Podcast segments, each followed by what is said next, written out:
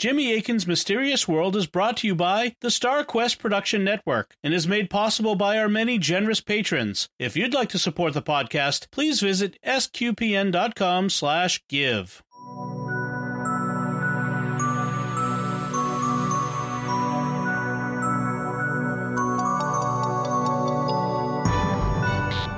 You're listening to episode 229 of Jimmy Akin's Mysterious World, where we look at mysteries from the twin perspectives of faith and reason. In this episode, we're talking about Ellen G. White, the prophetess of Seventh day Adventism. I'm Dom Bettinelli, and joining me today is Jimmy Akin. Hey, Jimmy. Howdy, Dom. In December of 1844, a 17 year old girl named Ellen G. Harmon was at a prayer meeting when she received a vision. She saw a group of people ascending a high and narrow path. Some of the people fell off the path into darkness. But Jesus beckoned the people toward a glorious heavenly realm whose marvels Ellen was shown. This was her first vision, and she went on to receive more than 2,000 revelations. This led to her becoming the co founder and prophetess of the Seventh day Adventist Church under her married name of Ellen G. White. So, who was Ellen G. White? What did her visions disclose? And was she a genuine prophetess? Well, that's what we'll be talking about on this episode of Jimmy Akin's Mysterious World. Now, Jimmy, this is a patron episode, isn't it? Yeah, uh, one of our patrons, Elliot Gentleman, uh, donated in an amount where he could pick an episode topic, and we agreed on this one. And it's going to be a two parter. Um, so Elliot should be getting his money's worth, and we hope you appreciate and uh, the information and enjoy the episodes. Yes. So, what do we want to say to begin the episode? Well, because I try to make Mysterious World as open and accessible to everyone as I can, I don't generally do episodes evaluating other people's religious views. Mysterious World is not an apologetics program, so I tend to avoid devoting episodes to analyzing or critiquing other religions. In my day job at Catholic Answers, I both defend the Catholic understanding of the Christian faith and I offer critiques of other understandings of the faith and of other religions. But Mysterious World is about mysteries, so unless there's a mystery connected with a religious subject, it's a topic for another venue. However, private visions and revelations are mysterious, so we do talk about them here and consider whether they may be genuine or not, but I try to keep that separate from apologetics. But by patron request, I have sometimes done episodes on leaders of other religions who have claimed divine revelations. In doing so, I've tried to be as charitable, neutral, and balanced as possible, and so that's what we'll be doing today. And like you said, this will be a two part episode. So, what will we be covering today and next week? Uh, this week, we'll be telling you the life story of Ellen White and giving you a sample of some of her visions. Next week, we'll go into analysis mode and evaluate whether they were genuine from the perspectives of faith and reason. So today, we're telling you the story. Next week, we'll be doing the analysis. Listeners will know you're Catholic. Does that mean you'll support Catholics who claim to have visions or reject visions when non Catholics report them? No, uh, being Catholic is no guarantee of being right, and being non Catholic is no guarantee of being wrong. God loves all his children, and he can give supernatural insights to anyone he chooses. As a result, I strive to consider each person's reported visions neutrally, strictly in terms of the evidence favoring or disfavoring them. If someone is a Catholic, that won't stop me from saying their visions are false. Uh, listeners can go back and review episode 123 on Father Michel Rodrigue. Despite the fact he's a Catholic priest, I concluded his reported visions are false and people should not listen to him. Similarly, if someone's a non Catholic, I can conclude their visions are genuine. Listeners can go back and review episode 44 on John Hendrix, the Tennessee prophet. Uh, despite the fact he was non Catholic, I concluded there's good evidence that his visions were genuine. So the fact Ellen White was non Catholic does not decide the matter for me. This will be based on the objective evidence concerning what she reported and not simply my theological views. All right, then let's introduce the woman at the heart of today's mystery. Who was Ellen G. White? She was born in 1827 in Gorham, Maine, and her maiden name was Ellen Gould Harmon. She had six older siblings, and she and her fraternal twin sister Elizabeth made eight children in the family. So she had a fraternal twin, which is cool. Like many people at the time, she didn't receive a lot of education, and her formal education ended when she was only nine years old, though this happened for a very unusual reason. According to the Ellen G. White Encyclopedia published by the Ellen G. White Estate, Probably in the late fall of 1836, Ellen's life took a traumatic turn. Ellen, her twin sister Lizzie, and a classmate had a hostile encounter with an older girl from their school. Their parents had taught them that in case of such a conflict, they should stop arguing and hurry home. They tried to follow that advice and get home as fast as possible, but the angry girl hurled a rock at the retreating young girls. Just as Ellen looked back to see how close their pursuer was, the rock hit Ellen full in the face. She was immediately knocked senseless. After regaining consciousness, she found herself in the store of a merchant. Her clothes were covered with blood, which was pouring from her nose and streaming over the floor. A stranger offered to take her to her parents' home in his carriage, but she declined his offer and set out to walk home. After walking a short distance, however, she grew faint and dizzy and had to be carried home by Lizzie and their schoolmate. Ellen had no recollection of anything that happened afterward. She lay in a delirium for three weeks.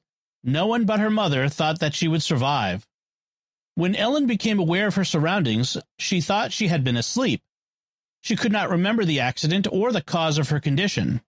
At one point, she overheard conversations between her mother and visiting friends. Ellen's curiosity was aroused by such remarks as, What a pity, I should not know her. When she asked for a mirror, she was shocked at her appearance, for every feature of her face seemed changed. Her nose was totally smashed, and she was reduced almost to a skeleton. She recounted later that the sight of her own face was more than she could bear, and the idea of carrying my misfortune through life was insufferable. Finding no happiness in her existence, she did not want to live, but dared not die unprepared. Ellen eventually recovered from this injury, and the swelling that had distorted her face and made her unrecognizable went away. But her convalescence interrupted her schooling, and once she got better, she tried going back to school, but for various reasons it didn't work out, and so she ceased going to school at age nine. Her sister Elizabeth, however, continued to go. And what did Ellen do instead? Her health was poor, and she spent a good bit of time bedridden uh, as an invalid. However, for a time, she tried to help with her father's business. He was a hat maker, and she would do some of the hat making work from bed, at least for a time, but this period did not last long. Ellen is known for being a prophetess. What kind of religious upbringing did she have? For a time, her family were Methodists. In fact, during her early teens, Ellen was affiliated with what were known as the Shouting Methodists. These were a particularly enthusiastic group of people, as Stephen Daily explains in his book Ellen G. White, A Psychobiography. The shouting Methodists were known for their extreme enthusiasm, which included visionary trances, fainting, swooning, jumping, screaming, shouting, crawling on hands and knees, making animal noises, as well as holy hugs and holy kisses. In addition to this, the movement was famous for chaotic, disorderly services where rings or circles of believers would gather and shout, sing, or scream in competition with a minister who was trying to preach over the commotion. And enthusiastic manifestations of spiritual phenomena were par for the course in some circles during this period. Ellen was born during a time in American history known as the Second Great Awakening. Uh, Great Awakenings are periods in which there are widespread religious revivals in America. The First Great Awakening occurred between 1730 and 1755 during the colonial period, and the Second Great Awakening occurred just after America won its independence from our British overlords between 1790 and 1840. So religious revival was in the air when Ellen was growing up. And what were the revivals of the day like? It varied from one location to another, and they were not all the same. Many revivals were held in churches, but a popular practice during the day was what were known as camp meetings. A camp meeting was when people would get together at camps out in the woods for a religious revival service, often with itinerant preachers, meaning traveling preachers, because they were often held on the frontier and many locations did not have a local preacher. People would get together at the campsite, listen to the preaching, pray, and sing hymns. And sometimes people would get really excited and rambunctious, leading to some interesting reports of spiritual manifestations. One of my favorite practices was based on the hunting culture of the day. Back in the 1800s, a lot of men and boys went hunting to get food, and they would take dogs with them for assistance. You know, dogs have been helping humans hunt for 30,000 years, and our species work really well together. Well, back in the 1800s in America, if you were hunting a raccoon, the dogs would chase the coon for you, but coons can climb. So you'd end up with a situation where the coon is up in a tree, and since dogs can't climb, uh, they would gather around the base of the tree, barking to keep the coon scared and to alert the human hunters where to come. This led to a practice at camp meetings where, as a sign of Christ's power over the devil, men were reported to be overcome by the Holy Spirit, or at least by religious feeling, and they would drop to their knees and crawl on all fours, barking like dogs, and they would howl up trees like dogs treeing a coon. This practice was known as treeing the devil.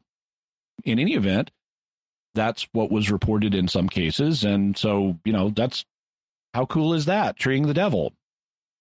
But getting back to Ellen's family, in 1840, at the tail end of the Second Great Awakening, Ellen's family became associated with the Millerite movement.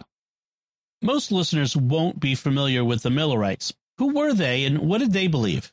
The Millerites were a loose theological movement inspired by the preaching of a man named William Miller. He was a Baptist lay preacher from New York, and beginning in 1831, he began preaching that the second coming of Jesus was imminent. Miller thought that he could calculate the time of Jesus' return based on a prophecy in the book of Daniel. In Daniel chapter 8, the prophet sees a vision of a ram with two horns who is attacked by a goat that has one prominent horn between his eyes. The goat wins, and afterwards, the one large horn is broken and four smaller horns come up in its place. From one of these other horns, a little horn emerges since the King James Version would have been the version that William Miller and Ellen were reading, here's what the King James Version says about the little horn. And out of one of them came forth a little horn, which waxed exceeding great, toward the south, and toward the east, and toward the pleasant land. The pleasant land is a reference to Judea, so the little horn will threaten Judea. And it waxed great, even to the host of heaven, and it cast down some of the host and of the stars to the ground, and stamped upon them. Yea, he magnified himself even to the prince of the host, and by him the daily sacrifice was taken away, and the place of his sanctuary was cast down. And an host was given him against the daily sacrifice by reason of transgression, and it cast down the truth to the ground, and it practiced and prospered. This is a key point. The little horn will arrogantly come into conflict with the prince of the heavenly host, which is to say, with God. The little horn will cause the daily sacrifice to God to stop, and it will cause the place of God's sanctuary or temple to be cast down. Now, here comes the key part where which William Miller believed allowed him to calculate the return of Christ. Then I heard one saint speaking, and another saint said unto that certain saint which spake, How long shall be the vision concerning the daily sacrifice, and the transgression of desolation, to give both the sanctuary and the host to be trodden under foot? And he said unto me, Unto two thousand and three hundred days, then shall the sanctuary be cleansed. So Daniel hears one saint, meaning an angel, speaking to another and asking how long the vision concerning the stopping of the daily sacrifice and the desolation of the sanctuary will last. The other angel then responds in the King James Version that it will last for 2300 days and then the sanctuary shall be cleansed. Before we get to how William Miller interpreted this passage, how do most biblical scholars interpret it? The interpretation of the passage is made easier by the fact that in the second half of Daniel 8, the angel Gabriel shows up and explains the vision to Daniel.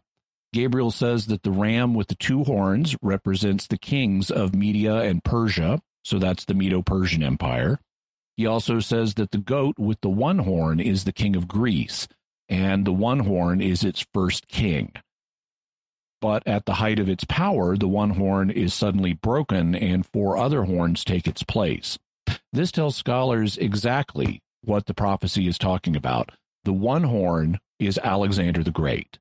At age 20, he became the ruler of the Greek kingdom of Macedon, and using an army, he became the first and greatest king of the Greek Empire. In a 10 year period, Alexander used his Greek army to conquer a whole bunch of kingdoms, including the Medo Persian one, or the Ram, in Daniel's vision. Alexander got as far as conquering part of India, but then at the height of his power, Alexander suddenly died in 323 BC. And afterwards, his four generals decided that rather than fight each other for control, they would carve up Alexander's empire into four pieces. The four generals are the four horns that came up after the one horn was broken, and they each became king over a large swath of territory. Okay, and that brings us to the little horn. So, what do scholars make of that? In this vision, horns represent kings, and the fact that the little horn comes from one of the four horns means that it's a king who comes from one of the four kingdoms that emerged after Alexander the Great's empire fell apart. We're also told that the little horn king will stop the daily sacrifice offered to God and will desolate his sanctuary, which would be the temple in Jerusalem. And it so happens there was a king who did this. His name was Antiochus IV. He's also known as Antiochus Epiphanes, and he was the king of the Seleucid Empire between 175 and 164 BC. Antiochus became involved in Jewish affairs and persecuted the Jewish people, thus bringing himself into conflict with God or the prince of the heavenly host. And you can read about that conflict in the books of 1st and 2nd Maccabees. Antiochus forbade the practice of the Jewish religion and tried to use force to make Jews embrace the Greek religion.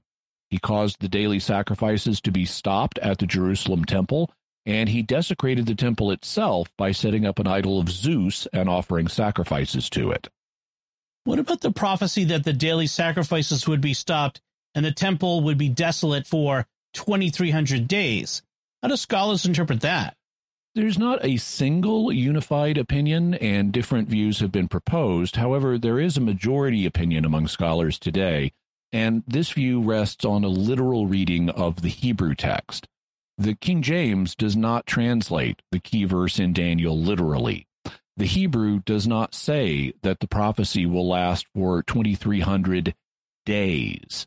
Instead, what it says would be better translated as that it will last for 2300 evenings and mornings, meaning 2300 evening sacrifices and morning sacrifices. This refers to the fact that there was both an evening sacrifice and a morning sacrifice to God at the Jerusalem temple.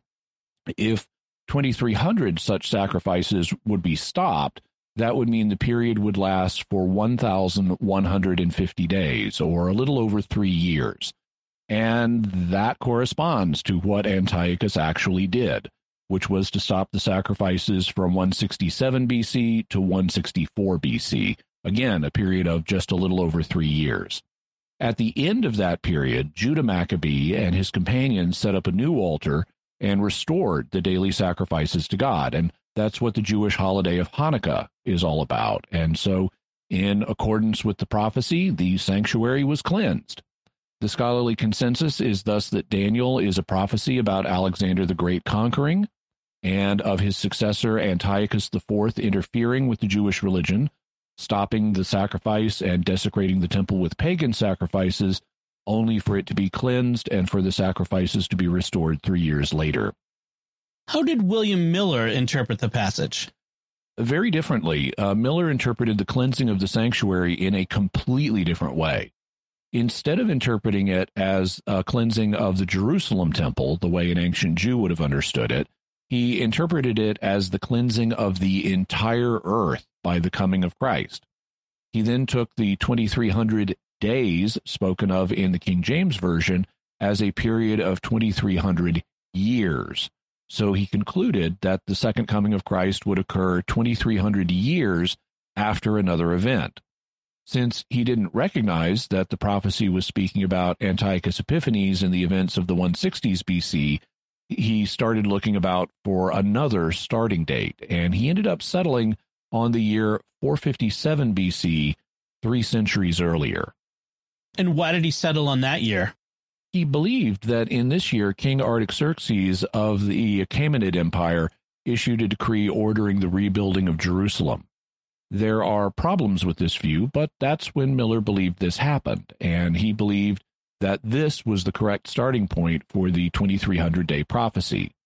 So, taking 457 BC and adding 2300 years to it, that would land us around the year 1843. Miller thus concluded that Christ would return in the year 1843, and he started a very popular movement in America that was known after him as the Millerites.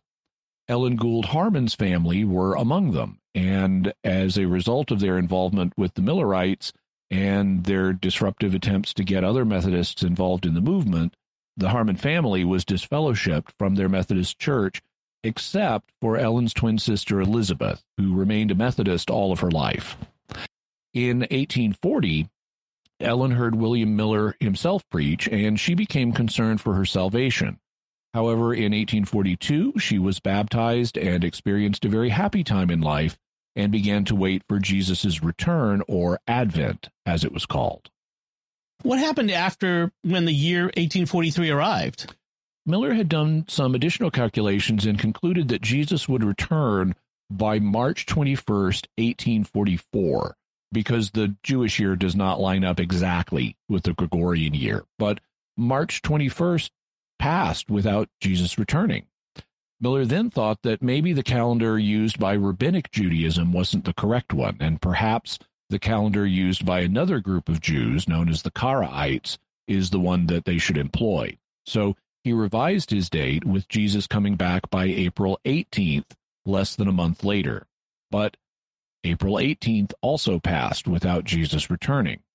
Then another Adventist leader advanced the theory that Christ would return on the 10th day of the seventh month on the Karaite calendar, which pointed to October 22nd, 1844, later in the same year. And this view became extremely popular. Many Millerites made preparations for Jesus' return, and some sold their possessions. It's estimated that 100,000 people had become believers in Miller's message, and on the appointed date, many stayed up past midnight waiting for Jesus to return. But Jesus did not return on October 22nd. Afterwards, a Millerite named Hiram Edson wrote Our fondest hopes and expectations were blasted, and such a spirit of weeping came over us as I never experienced before. It seemed that the loss of all earthly friends could have been no comparison. We wept and wept till the day dawn. Another Millerite named Henry Emmons wrote, I waited all Tuesday, and dear Jesus did not come. I waited all the forenoon of Wednesday, and was well in body as I ever was, but after twelve o'clock I began to feel faint, and before dark I needed someone to help me up to my chamber, as my natural strength was leaving me very fast, and I lay prostrate for two days without any pain, sick with disappointment. Emmons wasn't the only person suffering with disappointment. The fact that Jesus didn't return on any of these dates came to be known in Millerite circles as the Great Disappointment, and non Millerites heaped scorn on those who had been expecting him to return.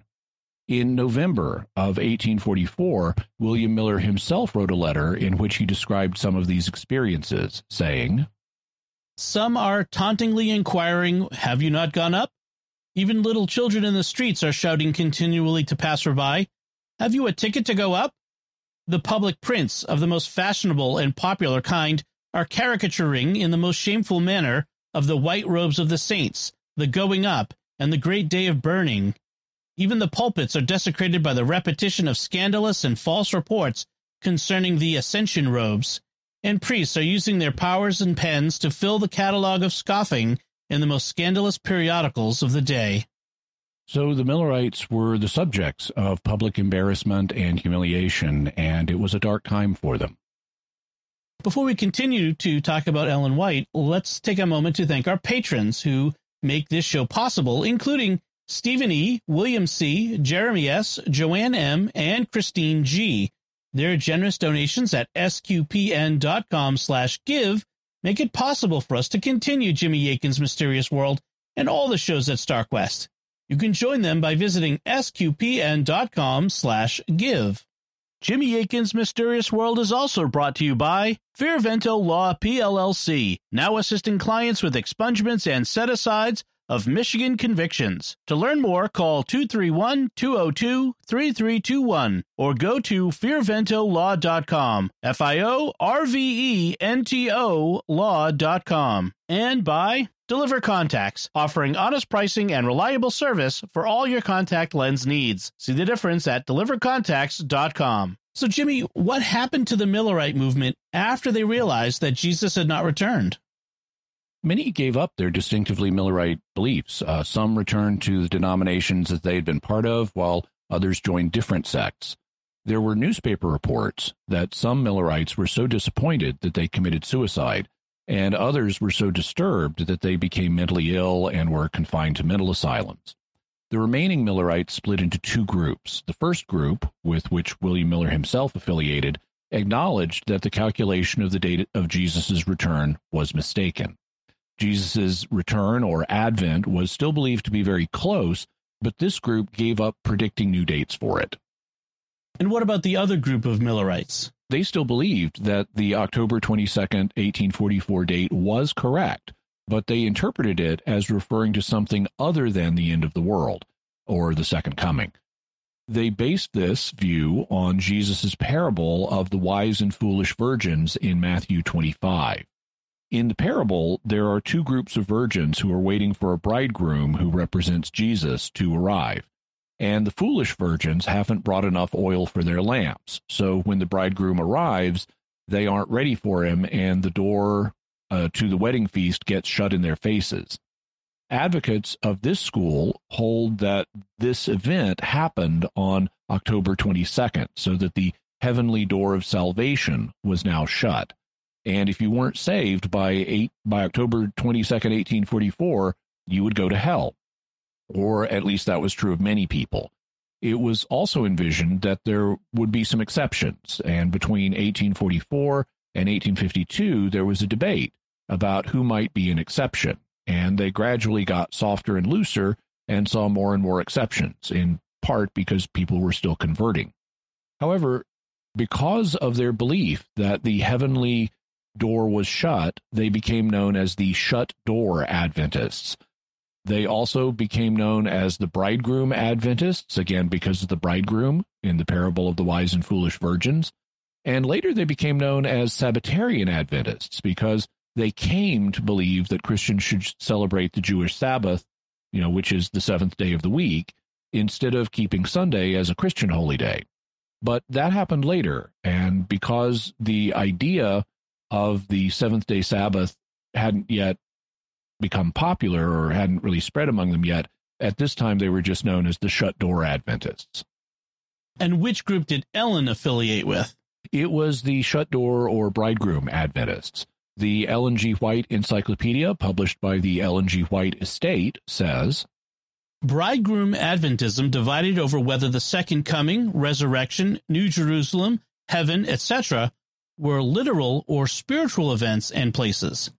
The majority eventually adopted the spiritualizing view. By the first half of 1846, the spiritualizers had drifted off to another sect known as Shakerism, or abandoned the bridegroom view. The little flock that became Sabbatarian Adventists, while believing in the shut door, utterly rejected the spiritualizing approach and held to a literal view. Ellen White was at the forefront in opposing the bridegroom spiritualizers. So Ellen accepted the shut door theology and opposed those who interpreted the return of the bridegroom or the second coming in a spiritual rather than literal way. And her views on exactly what the shut door meant and how many exceptions there were to it evolved between 1844 and 1852, along with other members of the movement. This period saw enough growth in people converting to Adventism that by 1852, they concluded that there were more exceptions than not to the shut door doctrine, and that it was really only those who had culpably rejected Adventist preaching before the Great Disappointment of 1844 that were permanently lost. other people could still be saved and were still being saved. The shut door Adventists had the parable of the wise and foolish virgins as a basis for the shut door belief. But how do they relate that to October 1844 in their previous calculations based on the cleansing of God's sanctuary in the prophecies of Daniel? Why did they still think October 22nd, 1844 was significant? This was also an idea that developed over time, but the seed of it was planted as early as October 23rd, the very next day. On that day, a Millerite named Hiram Edson was at a prayer service, and he became convinced that light would be given and everyone's disappointment would be explained. Afterwards, he was walking in a field and saw a vision of Jesus in heaven. In the vision, Jesus emerged from the sanctuary of God's heavenly temple, having cleansed it, and went into the inner chamber, or what would typically be called the Holy of Holies. From this, the idea developed that on October 22, 1844, Jesus finished cleansing the outer sanctuary in heaven. He was now ministering in the inner sanctuary, and he would not return to earth until that was completed. So, on this view, the sanctuary that was cleansed was not the earth, but the outer sanctuary of God's temple in heaven. This work was completed on October 22nd, 1844, and we don't know when Christ's current work will be finished, so we don't know when the second coming will occur. This became the position of the modern Seventh day Adventist Church. So Ellen is known as a prophetess. When did she receive her first heavenly vision? In December of 1844, just two months after the Great Disappointment, she was at a prayer meeting. At the time, she was 17 years old and it was then that she received her first vision. In her account of it, she refers to Millerites, the people who were awaiting the advent of Jesus at the time, as the Advent people. She writes While I was praying at the family altar, the Holy Ghost fell upon me, and I seemed to be rising higher and higher, far above the dark world. I turned to look for the Advent people in the world, but could not find them, when a voice said to me, Look again and look a little higher. At this I raised my eyes and saw a straight and narrow path cast up high above the world. On this path the Advent people were traveling to the city, which was at the further end of the path. They had a bright light set up behind them at the beginning of the path, which an angel told me was the midnight cry. The midnight cry is a reference to Jesus' parable of the wise and foolish virgins. In the parable, it refers to someone calling out at midnight and saying that the bridegroom is coming and the virgin should come out and meet him. In Millerite circles, it referred to the warning that Christ was coming soon and people needed to get ready. So in her vision, Ellen saw this message lighting people's way from behind as they made their way along the narrow path towards the heavenly city. This light shone all along the path and gave light for their feet so that they might not stumble.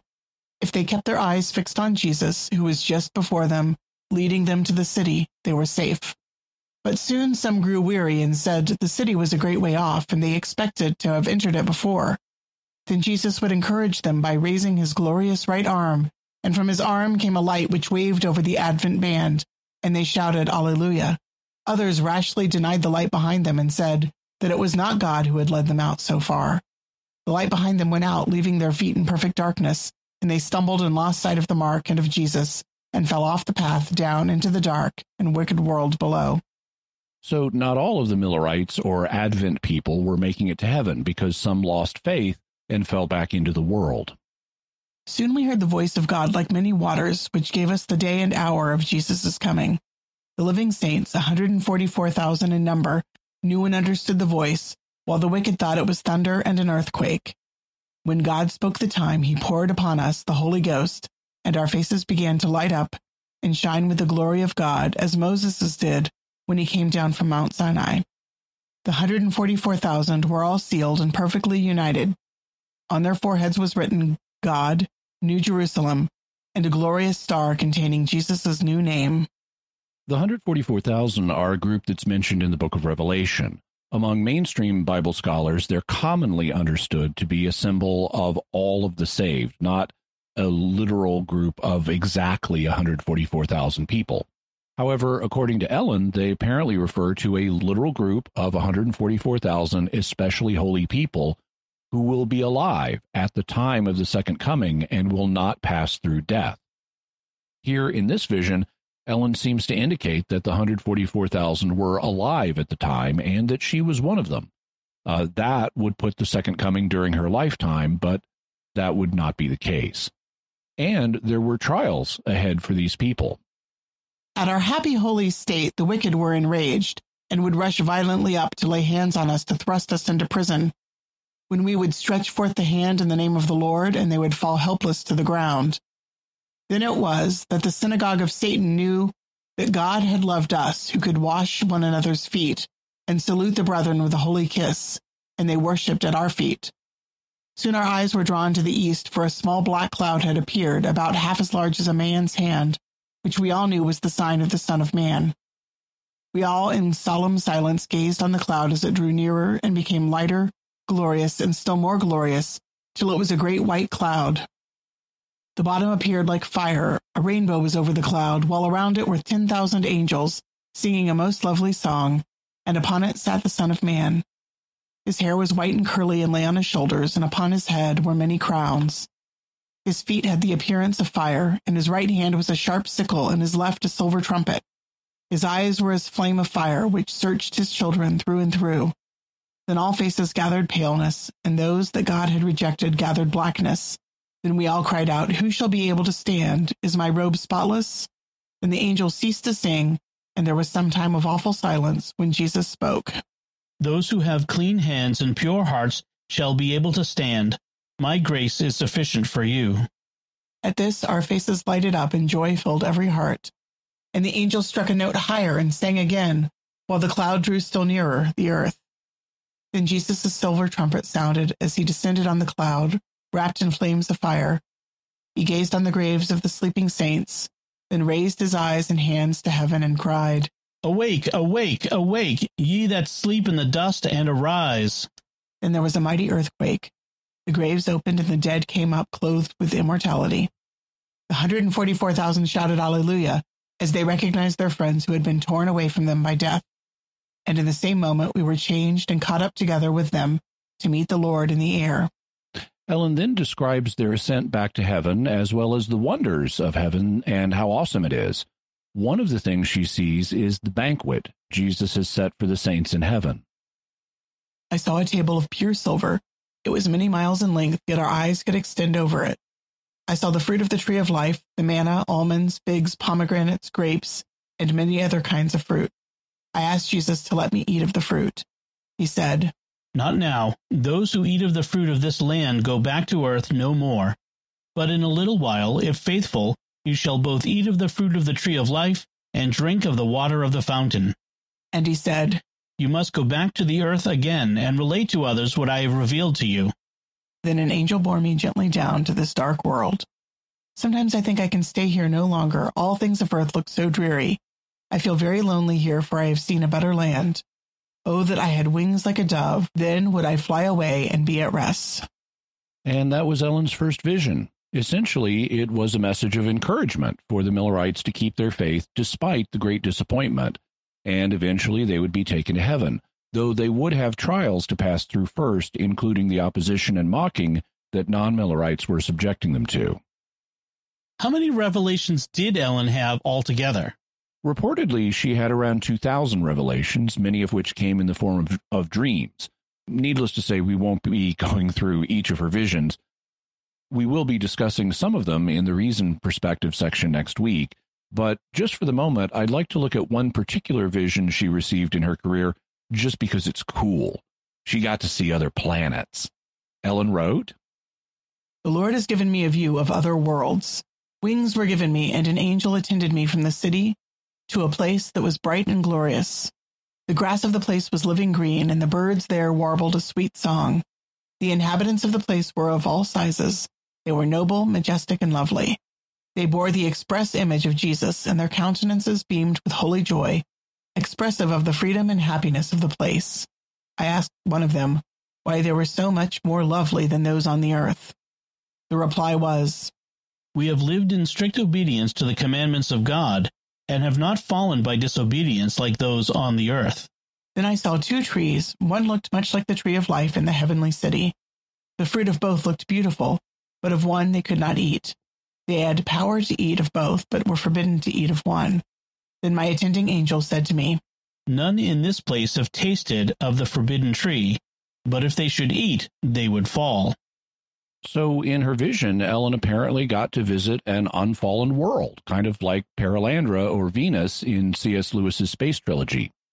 The unfallen world that Ellen saw was one where God gave the inhabitants the same two tree test that he gave Adam and Eve, with one of the trees conferring life and the other being forbidden fruit. Only the inhabitants of this world passed the test, and none ate the forbidden fruit, so they remained unfallen. And how cool is that? Uh, she also got to meet a famous biblical figure on another planet. Then I was taken to a world which had seven moons. There I saw good old Enoch, who had been translated. On his right arm he bore a glorious palm, and on each leaf was written victory. Around his head was a dazzling white wreath, and leaves on the wreath, and in the middle of each leaf was written purity. And around the wreath were stones of various colors that shone brighter than the stars, and cast a reflection upon the letters and magnified them. On the back part of his head was a bow that confined the wreath, and upon the bow was written holiness. Above the wreath was a lovely crown that shone brighter than the sun. I asked him if this was the place he was taken to from the earth. He said, It is not. The heavenly city is my home, and I have come to visit this place. He moved about the place as if perfectly at home. I begged of my attending angel to let me remain in that place, I could not bear the thought of coming back to this dark world again. Then the angel said, You must go back, and if you are faithful, you, with the 144,000, shall have the privilege of visiting all the worlds and viewing the handiwork of God. So she got to meet the biblical patriarch Enoch, who Genesis says was taken to heaven. He said he normally lives in the heavenly city New Jerusalem, but he was visiting this other planet. And regardless of what religion you are, we can all hope that once we make it to heaven, we'll also be able to go visit other planets in the eternal order because that would be super cool. yes, it would. So, did Ellen say where these other worlds that she saw were located? There's a dispute about that. According to a statement on the website of the Ellen G. White estate, Joseph Bates, a retired sea captain with a special interest in astronomy, was present during at least one of these visions and he is reported to have identified the planets Jupiter, Saturn, and Uranus as being among those described. Some have mistakenly linked Elder Bates's remarks to Ellen White's description of a place inhabited by noble and majestic beings. In Ellen White's own account of her vision, however, she says only that she was taken to a place that was bright and glorious. She does not identify the place as Jupiter, Saturn, or any other planet in our solar system. Together with Ellen and her husband, the former sea captain Joseph Bates was one of the co founders of the Seventh day Adventist Church. So he was on friendly terms with Ellen and should be considered a reliable witness of what she said. However, in her own writings, Ellen does not identify these planets as being of our solar system. It was Bates who identified them as Jupiter, Saturn, and Uranus based on what was known by astronomy at the time. Still, it's really a cool vision. What happened to Ellen after she began receiving visions? Some people opposed her.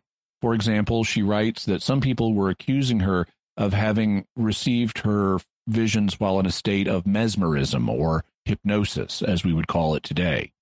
In 1845, she met an Adventist minister named James Springer White, and in 1846, when she was 18 years old, the two were married. White himself was 25 years old at the time, and he believed that Ellen was genuinely getting revelations from God. So Ellen Gould Harmon became Ellen Gould White. Together, the couple had four sons, though two of them did not survive to adulthood due to illnesses, which was very sad for them. However, the other two sons grew up to become Adventist ministers like their father. How did the founding of the Seventh day Adventist Church come about? Ellen and her husband James were already Adventists, meaning that they were people who believed that Jesus' second coming or advent was imminent. You know, they'd adopted the beliefs of the Millerites. And shortly after their marriage, they began keeping Saturday, the seventh day of the week, as the Sabbath. Seventh day Sabbath observance was something that had been introduced in some Millerite circles even before the Great Disappointment, due to the influence of a young Seventh day Baptist woman named Rachel Oakes Preston. After the Great Disappointment, it continued to grow in popularity, and Ellen and James adopted it. In 1848, Ellen had a vision in which God told her that James should start a newspaper, and the next year they began to publish a paper called The Present Truth, the first issue of which was devoted to the subject of the Sabbath. The paper did not last long as a solo publication, however, and only 11 issues of it were printed between 1849 and 1850, but it merged with another Adventist paper and continues to be published today as the Adventist Review. Throughout the 1850s and 1860s, Ellen and James remained active in the movement, which at this time was an informal alliance rather than a formal organization. In 1860, they settled on the name Seventh day Adventism after their two distinctive doctrines Seventh day worship and the belief that the advent of Christ was imminent. And in 1863, they formed the General Conference of Seventh day Adventists, becoming a formal organization. The three co founders were James White, Ellen White, and Joseph Bates. James was the president of the General Conference, in 1865, he suffered a paralyzing stroke, but it didn't stop him from going on to serve three terms as president of the conference. Eventually, though, in 1880, he decided that he should retire from the ministry. The next year, 1881, he contracted a fever. He was treated by a young Dr. John Harvey Kellogg, and yes, Dr. John Harvey Kellogg is the cornflakes guy. He was the inventor of Kellogg's Corn Flakes, and he had been an Adventist for years and knew the whites well. But he was not able to save James, and so James White passed on to his reward in 1881 at the age of 60, which was a respectable age to live to back then. What happened to Ellen after his passing? She wasn't an ordained minister in the Adventist church, but she continued to pursue her ministry as a prophetess and was very influential. In addition to receiving dreams and visions, she also wrote many books and articles, and it's estimated that these total 100,000 pages in length. These covered not only prophetic subjects, but also topics like devotional reading, Christian living, child raising, education, diet, health, and her own autobiography. She passed on to her reward in 1915 at the age of 87. What do Seventh day Adventists make of Ellen G. White's writings? Well, there were and are different views. There were people who embraced all of them as divinely inspired. There were people who thought that some were inspired, but others were just her opinions. And some thought that all of them were just her opinions. However, for our purposes, the question isn't so much what other people thought, but what Ellen herself claimed regarding them. Some recipients of private revelation, like Sister Lucia of Fatima, who we discussed in episodes 40, 64, and 65, only claimed that their visions themselves were revelation. Sister Lucia didn't claim that her later written accounts of the visions were divinely inspired, nor did she claim that writings she did on other subjects were inspired. But Ellen claimed to have received a greater prophetic gift than Sister Lucia. While she didn't place her writings on the same level of importance as the Bible, she did regard them as divinely inspired. It appears that Ellen did not conceptually distinguish between public revelation and private revelation, and that she did not clearly distinguish between revelation and inspiration. According to the Ellen White Estates Ellen G. White Encyclopedia, Ellen White did not sharply distinguish between the concepts revelation and inspiration as is customary today. And that's understandable since the terms revelation and inspiration are used differently in different religious communities and they don't have a single universally agreed upon definition. So, what did she say about her own writings? She compared them to a lesser light that was meant to assist the greater light of sacred scripture, but she acknowledged both of them as divine light and the products of inspiration. The Ellen G. White Encyclopedia notes that she wrote, I am just as dependent upon the Spirit of the Lord in relating or writing a vision as in having the vision. It is impossible for me to call up things which have been shown me unless the Lord brings them before me at the time that he is pleased to have me relate or write them. So she indicates that it isn't just during her visions that the Lord is assisting her. He's also inspiring her at the time she relates or writes about them. In her writings, she is dependent on the Holy Spirit, so they're divinely inspired, though, like St. Paul and other biblical authors, she isn't simply taking dictation from God. Instead, she's subjectively choosing her own words, though she may use quotation marks to indicate things that were told to her by an angel. And this is just like in the Bible, where a prophet, you know, let's say Isaiah, says some things in his own words, which are divinely inspired, but then he may give a direct quotation from a heavenly source, saying something like, Thus saith the Lord. The Ellen G. White Encyclopedia notes that Ellen similarly stated, Although I am as dependent upon the Spirit of the Lord in writing my views as I am in receiving them, yet the words I employ in describing what I have seen are my own unless they be those spoken to me by an angel, which I always enclose in marks of quotation. But the upshot is that Ellen regarded her own writings as inspired, just like those of the biblical authors. The Ellen G. White Encyclopedia states She did not make a distinction between inspired and less inspired sections in the Bible or in her own writings. It also states According to Ellen White, no one has the liberty to dissect her writings by claiming that God has given you ability to discern what is light from heaven and what is the expression of mere human wisdom. This passage makes it sound like all of her writings are of a piece, that they are all divinely inspired, just like the writings in the Bible. Does that mean that Ellen thought everything she wrote was inspired and without error? This subject is a little tricky. Um, on the one hand, she does think that the writings she composed for public consumption are inspired even when she had not received a vision, just like St. Paul didn't have a vision every time he wrote one of his letters. But I have found one passage where she acknowledges that some purely human things are found in what she writes, though she limits these matters to those that are not connected with faith and morals. Ellen says, I am troubled in regard to Brother A, who for some years has been a worker in Southern California.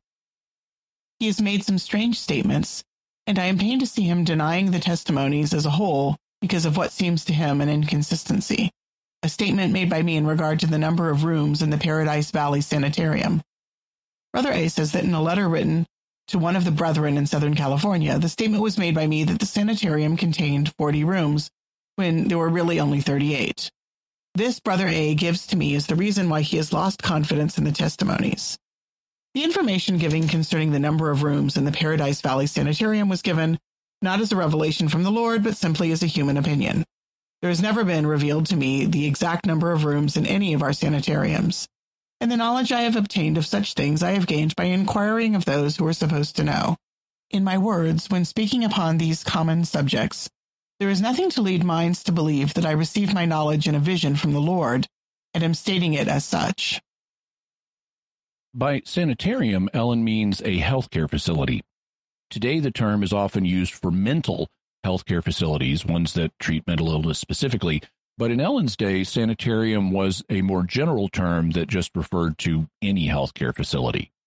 Brother A was apparently disturbed that when Ellen said that the Adventist Paradise Valley Sanitarium had 40 rooms, it really only had 38.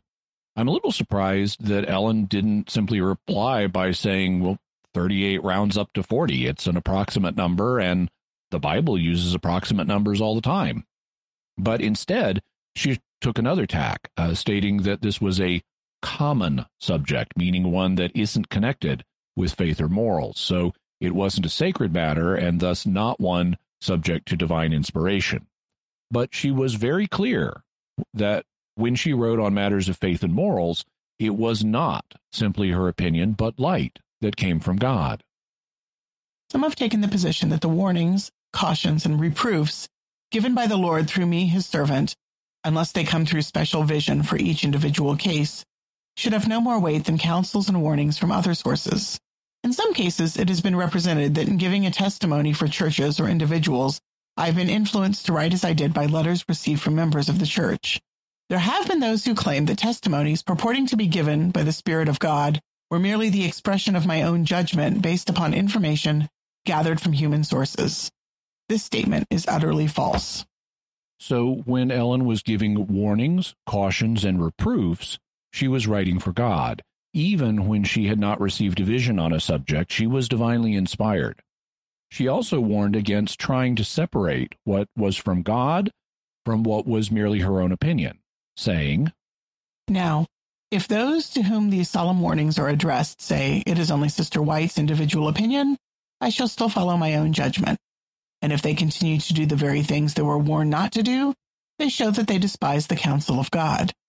And the result is just what the Spirit of God has shown me it would be injury to the cause of God and ruin to themselves.